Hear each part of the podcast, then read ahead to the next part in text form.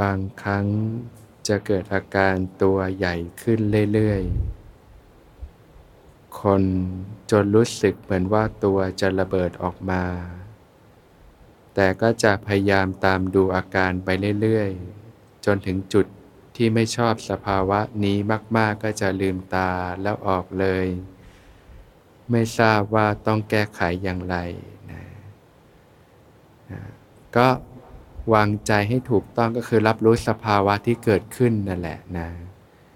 ความรู้สึกตัวใหญ่ขึ้นเรื่อยๆมันเป็นอาการของปีติอยู่แล้วนะก็รับรู้อาการที่เกิดขึ้นนะเราก็มองเห็นว่าสภาวะพวกนี้มันก็เกิดขึ้นตามเหตุตามปัจจัย มันก็ไม่เที่ยงหรอกนะ มันก็แปรเปลี่ยนไป ไม่ว่าเดี๋ยวมันเป็นความรู้สึกที่ขยายใหญ่ขึ้นเรื่อยๆก็ตามนะถึงจุดหนึ่งเดี๋ยวมันก็ หดลงหดลงแล้วก็สลายไปเช่นกันอย่างเงี้ยนะการลืมตาออกมาเลยเนี่ยมันจะทำให้เกิดการชะงักงันได้นะ โดยเฉพาะคนที่จิตเริ่มเข้าถึงภาวะความสงบภายในเนี่ยบางทีออกพดพาดเนี่ยมันจะเกิดการกระชากได้นะระหว่างภาวะภายในกับภายนอก เพราะฉะนั้นไม่ควรที่จะลืมตาออกพดพาด ควรที่จะกำหนดสติก่อนนั่นเองนะโดยเฉพาะต่อไปถ้าเราฝึกปฏิบัติแล้วจิตมันละเอียดลึกซึ้งลงไปเรื่อยๆเนี่ย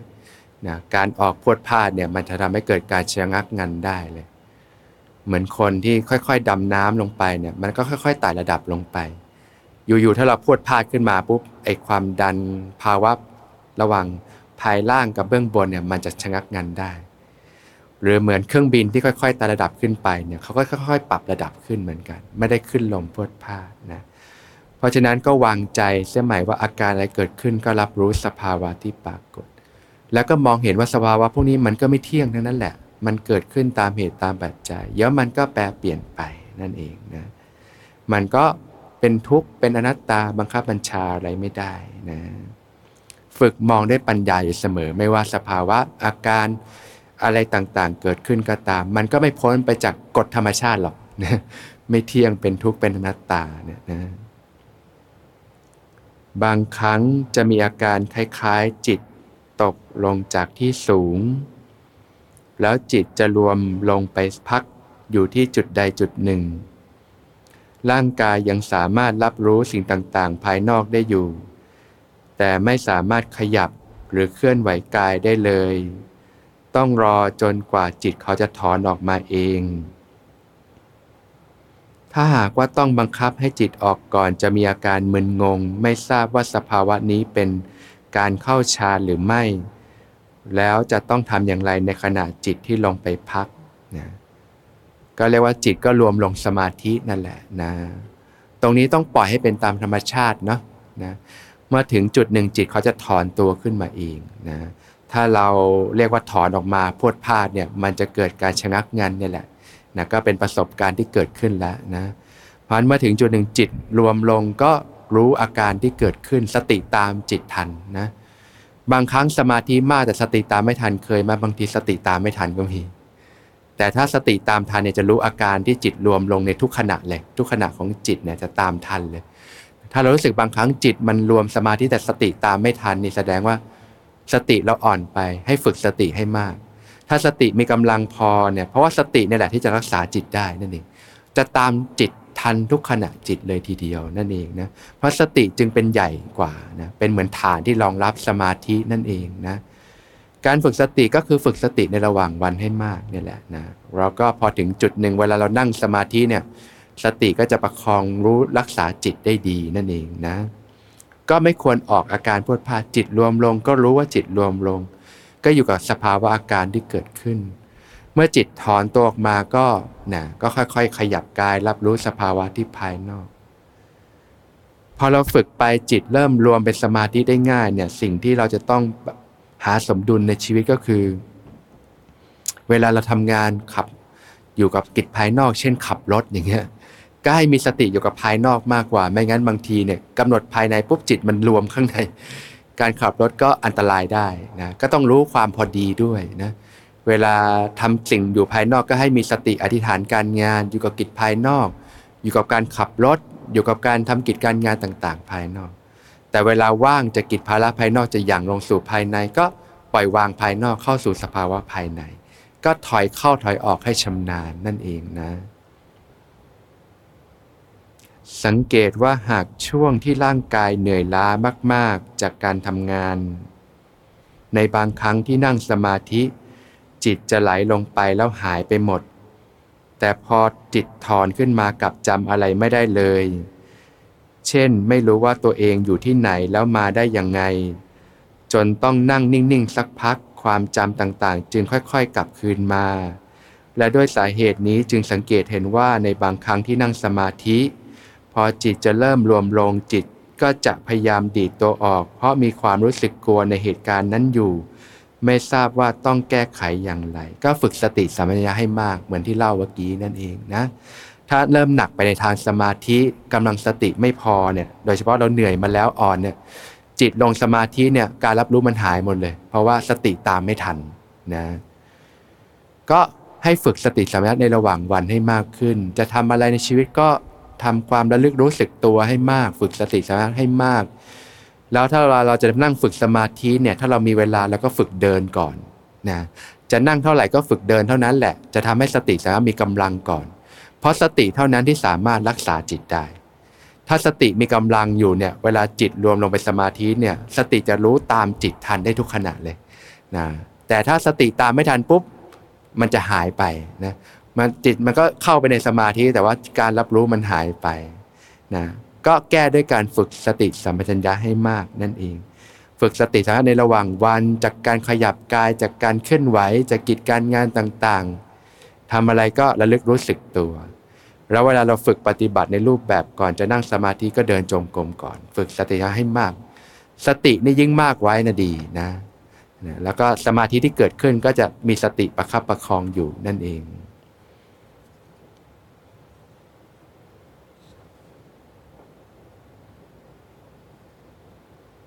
ทุกวันขณะเดินจงกรมในวิหาร แต่เมื่อเช้าไม่เดินด้านนอก ขณะเดินก็เอาจิต ไว้ที่เท้าย่างไป แต่ก็ได้ยินเสียงนกร้อง หมายความว่า ขณะนั้นจิตเราอยู่ที่เท้าด้วยหรือเปล่าคะ เพราะคิดว่ารู้สึกทั้งเท้าและเสียงนก พยายามจดจ่อที่เท้าแต่ก็ยังได้ยินเสียงนกอยู่ดี อยากเรียนถามว่าเราควรทำอย่างไร จิตเรารับรู้พร้อมกันได้ไหม ก็รับรู้พร้อมกันได้ในระยมพอจิตตั้งมั่นก็เริ่มรู้สึกตัวทั่วพร้อม รับรู้ความรู้สึกที่เท้าที่การก้าวการเคลื่อน ฝึกไปมากๆก็รู้สึกทั้งตัว ในขณะเดียวกันก็รับรู้สิ่งที่เป็นบรรยากาศรอบข้างได้ เสียงนก เสียงสัปสัตลมกระทบต่างๆ มันรู้สึกได้หมดแหละ แต่ถ้าแยกแยะจริง ๆ แล้วในความเป็นจริง มันไม่ได้รู้พร้อมหรอกโยม จิตมันเกิดเร็วมากแป๊บแป๊บแป๊บแป๊บมันรับรู้ไปหมดตามเอตนะเลย เพียงแต่ว่าพอสติมีกำลังมันจะรู้สึกเหมือนรู้พร้อมนั่นเอง แต่จริง ๆ แล้วมันไวมาก ถ้าสติเราละเอียดพอเนี่ยมันจะเริ่มแยกแยะออกมาเป็นเฟรม เป็นเฟรม เป็นขณะขณะได้เลยว่าอ๋อมันมีขณะ ยิ่งถ้าเป็นวิปัสสนาจะรู้เลยอ๋อเดี๋ยวจิตก็เกิดมารับรู้ที่เท้านะ เดี๋ยวก็จิตไปรับรู้ทางหูนะเกิดได้ยินเสียงนะเดี๋ยวจิตก็รับรู้ที่ตาเกิดการเห็นนะมันไวมากนั่นเอง แต่พอรวมๆแล้วมันก็เลยรู้สึกเหมือนเรารู้สึกพร้อมนะแต่ถ้าโยมฝึกสติละเอียดเนี่ยมันจะเริ่มแยกย่อยเป็นเฟรม เป็นเฟรมเป็นขณะขณะขณะขณะขณะเลยแล้วจะรู้ว่าจริงๆแล้วมันไม่พร้อมหรอกมันเกิดดับทีละดวงนะ จิตขณะที่รู้ที่เท้ามันก็รู้ที่เท้า จิตขณะรู้ที่หู เกิดที่หูมันก็ได้ยินเสียงที่เกิดขึ้นอย่างเงี้ย แต่ว่ามันเร็วมากไงการการทำงานระดับวานะจิตเนี่ยที่พระผู้มีพระภาคเจ้าตรัสว่าเนี่ยเสี้ยววินาทีหนึ่งเนี่ยแสนโกฏิขณะโยมเสี้ยววินาทีหนึ่งนี่คือล้านล้านดวงเนี่ยมันเร็วมากมันเร็วมาก เมื่อเราฝึกสติไปเรื่อยเนี่ยมันจะค่อยๆ ยืดยืดออกค่อย ๆ รับรู้ได้ บางคนสติละเอียดมากนี่มันเหมือน slow motion เลย เคลื่อนไหวอะไรปุ๊บมัน slow motion ได้หมดเลยมันจะเริ่มเห็นเห็นเห็นเห็นเห็นสติจะเริ่มดีมากคมมากคมมากก็จะจับสภาวะได้ดีขึ้นเรื่อย ๆ นั่นเอง ค่อย ๆ ฝึกไปโยมนะ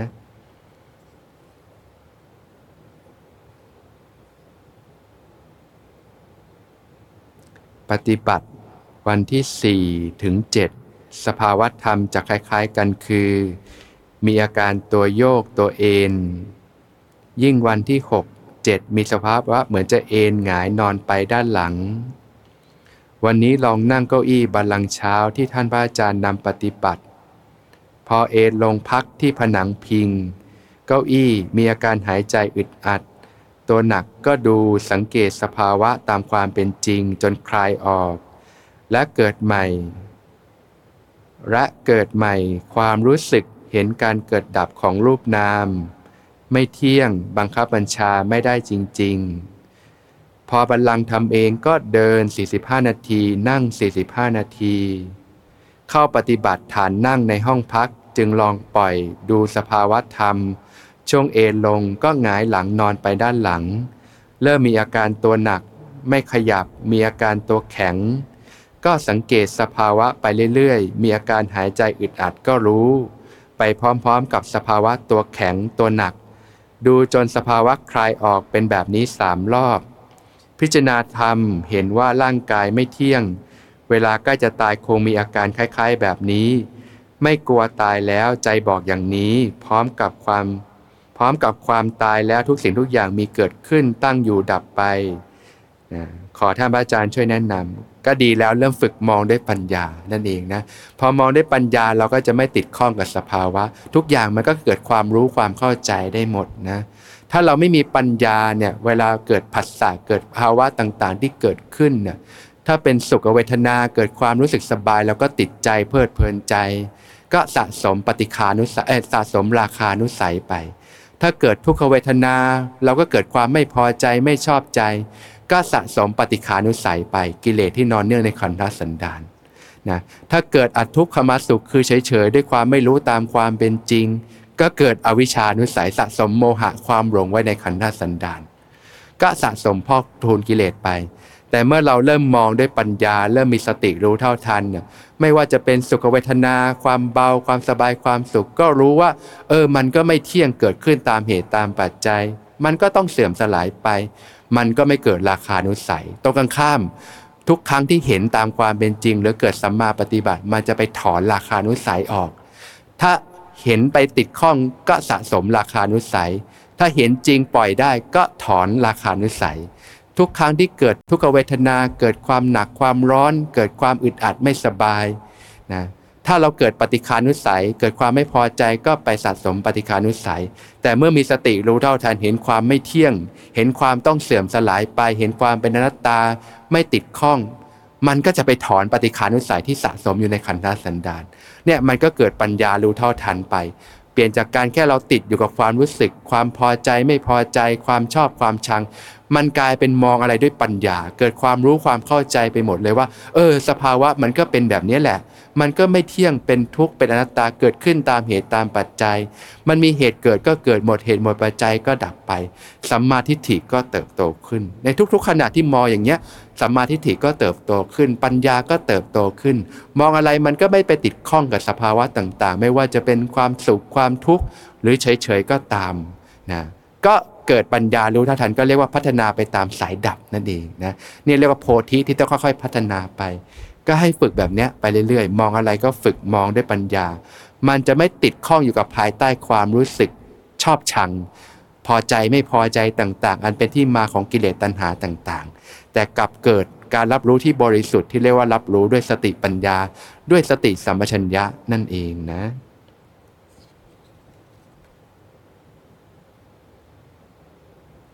จิตที่ถึงความเป็นใหญ่ หมายถึงจิตที่สามารถควบคุมราคะโทสะโมหะได้หรือไม่นะจิตที่ถึงความเป็นใหญ่ก็คือจิตที่สงัดจากกามและอกุศลธรรมนั่นเองนะก็คือจิตที่เริ่มเข้าถึงสมาธินั่นแหละเกิดปีติเกิดความสุข เกิดความตั้งมั่นพวกนี้นะเป็นจิตที่มีความเป็นใหญ่ ซึ่งก็คือสงัดจาก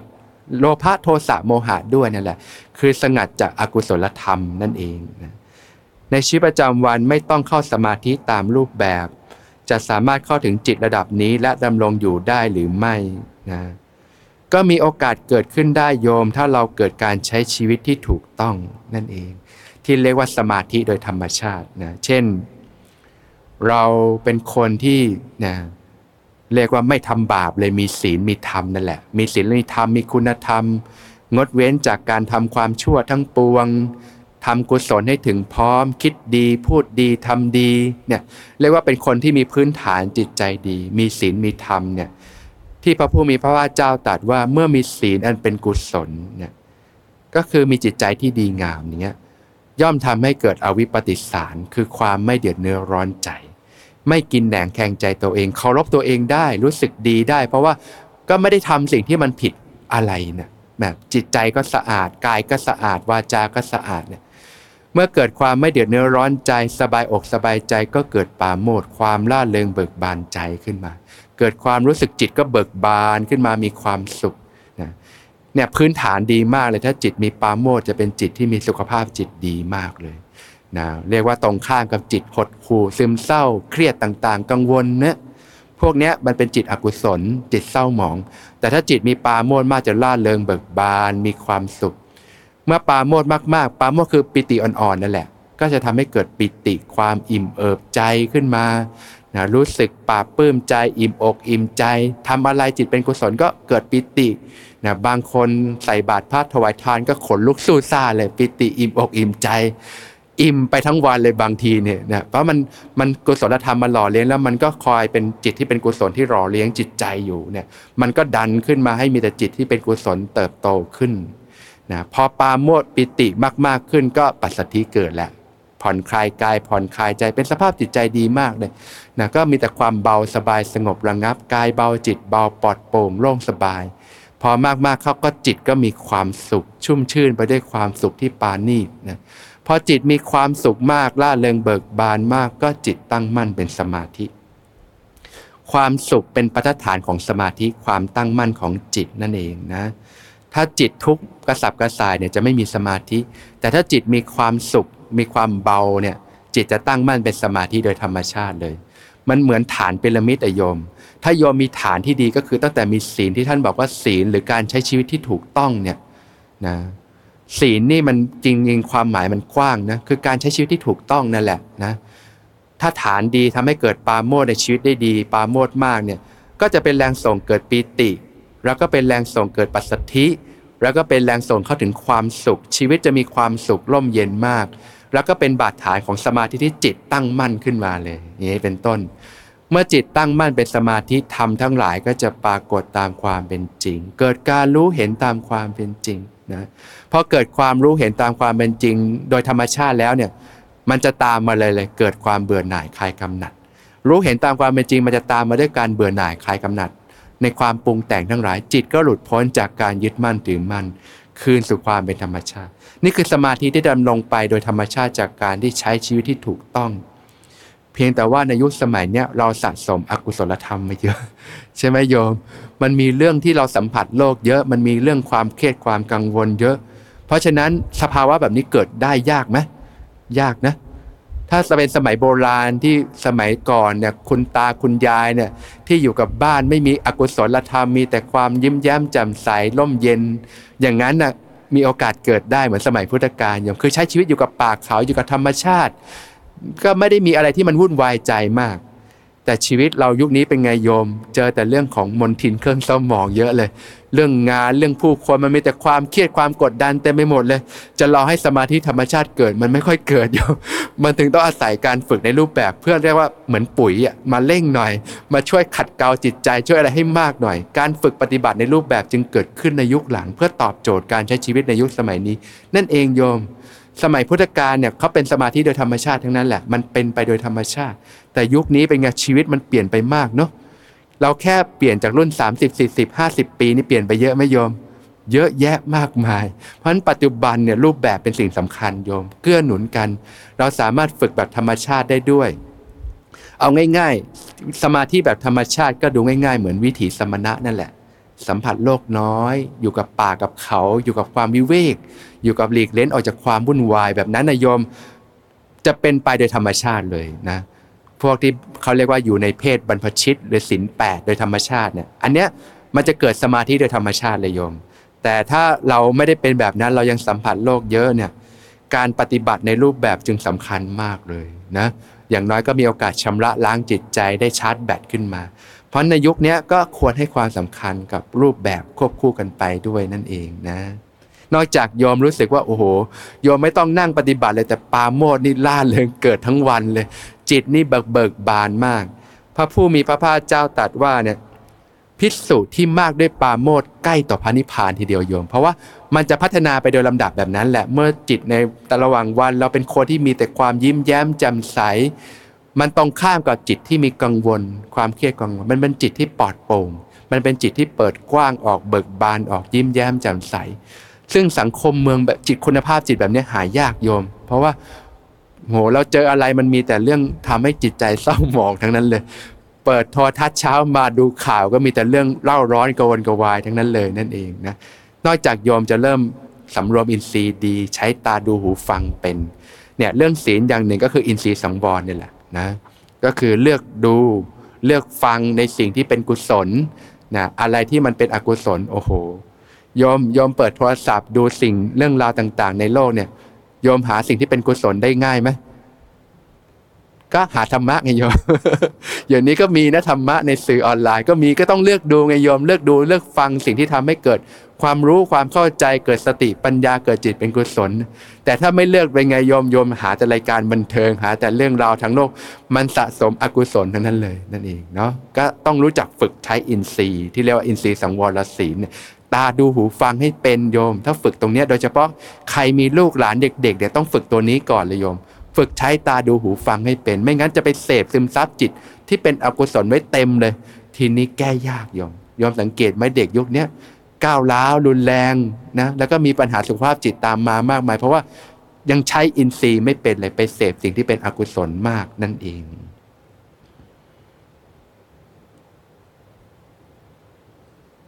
ตามที่พระอาจารย์ได้สอนถึงการละสัญญอดเป็นขั้นตอน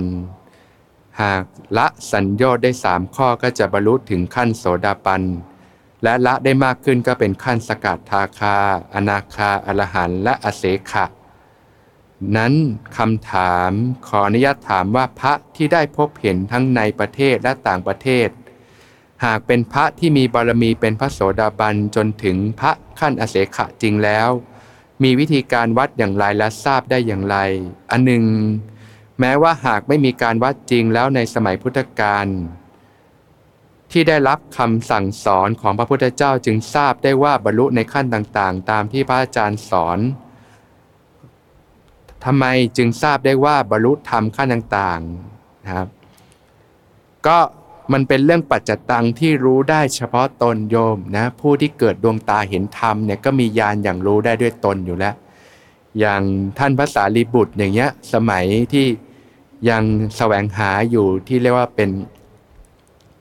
เป็นอุปติสสะเนี่ยนะเราได้มีโอกาสพบท่านพระอัสชิเนี่ยเห็นแล้วก็เกิดศรัทธาเลื่อมใสเนี่ยสมัยนั้นท่านยังเป็นปริพาชกอยู่แสวงหาโมกธรรมอยู่ ท่านเห็นพระสัชชิที่เป็นพระอรหันต์ก็เกิดศรัทธาว่าสมณะรูปนี้นะสงบสำรวมมากเลยนะท่านเป็นผู้มีปัญญาเพราะท่านมองรูปก็รู้แหละนะก็เลยรอใกล้ๆแล้วเข้าไปถามอุปถาแล้วถาม ก็ได้ฟังธรรมสั้นๆเนี่ยจากนั้นท่านก็เกิดดวงตาเห็นธรรมเลยนะทั้งๆทที่ยังไม่ได้บวชเลยพอเกิดดวงตาเห็นธรรมแจ้งอริยสัจสี่ขณะนั้นปุ๊บเนี่ยท่านรู้ได้ตัวเองเลยว่า ท่านได้สัมผัสพระนิพพานเกิดดวงตาเห็นธรรมแล้ว รู้ได้ด้วยตนโยม พวกนี้มันเป็นสิ่งที่รู้ได้ด้วยตนเป็นปัจจัตตังจากนั้นท่านก็เลยมาบอกเพื่อนท่านแล้วก็ไปบวชต่อไปนั่นเองนะเพราะฉะนั้นเรื่องของอริยบุคคลเนี่ยมันเป็นสิ่งที่รู้ได้ด้วยตน แต่คนภายนอกมองไม่ออกหรอกโยมแล้วไม่ต้องไปมองด้วย เพราะสิ่งเหล่านี้มันเป็นปัจจตังเฉพาะตนนั่นเองนะเป็นเรื่องของการปฏิบัติขัดเกลาตนแต่สมัยพุทธกาลท่านจะไม่ค่อยได้ติดอยู่ในขั้นต่างๆหรอก ท่านมุ่งขั้นแรกแล้วก็ไปที่ขั้นสุดท้ายเลย ก็คือปฏิบัติเพื่อทำที่สุดแห่งทุกข์นั่นเองนะเรียกว่าจิตหลุดพ้นจากกิเลสเครื่องเศร้าหมองต่างๆ จากความยึดมั่นถือมั่นทั้งหลายทั้งปวงนั่นเอง เพราะเวลาปฏิบัติให้เราสังเกตง่าย ๆ ว่า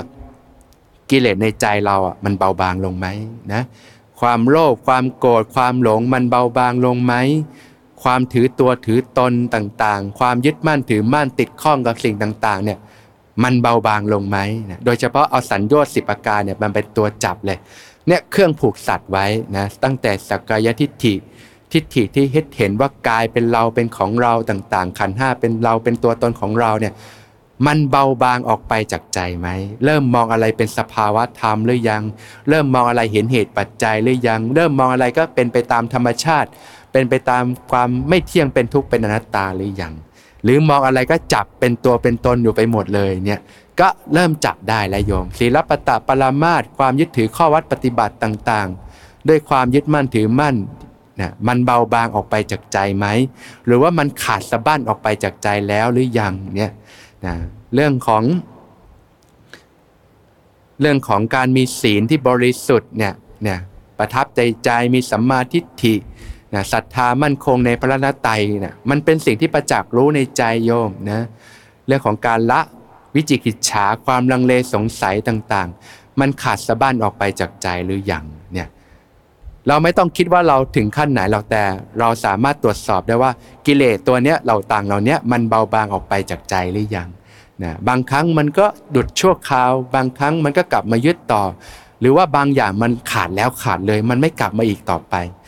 เราก็ต้องรู้ด้วยใจของเราอยู่แล้วใช่ไหมนะโดยเฉพาะขึ้นมาระดับเรื่องของการมาราคะเนี่ยมันยังมีอยู่ไหมการมาราคะกับปฏิฆะความพอใจไม่พอใจในสิ่งต่างๆ โดยเฉพาะเวลามันเกิดผัสสะการกระทบการเห็นการได้ยินการได้กลิ่นการลิ้มรสเนี่ยเกิดความรู้สึกต่างๆขึ้นมาเนี่ยมันยังกระเพื่อมเกิดความพอใจไม่พอใจอยู่ไหมมันก็ต้องรู้ด้วยตัวเองนะกิเลสตัวไหนมันละได้แล้ว ยังมีความติดข้องมีความกำหนัดกับอะไรไหมยังมีความอึดอัดไม่พอใจกับอะไรไหมมันก็รู้ด้วยไปโดยลำดับลำดานั่นเองโยมการปฏิบัติเนี่ยหลัก ๆ ก็ตั้งแต่ของหยาบๆก่อนนี่แหละก็ค่อย ๆ ฝึกไปนะ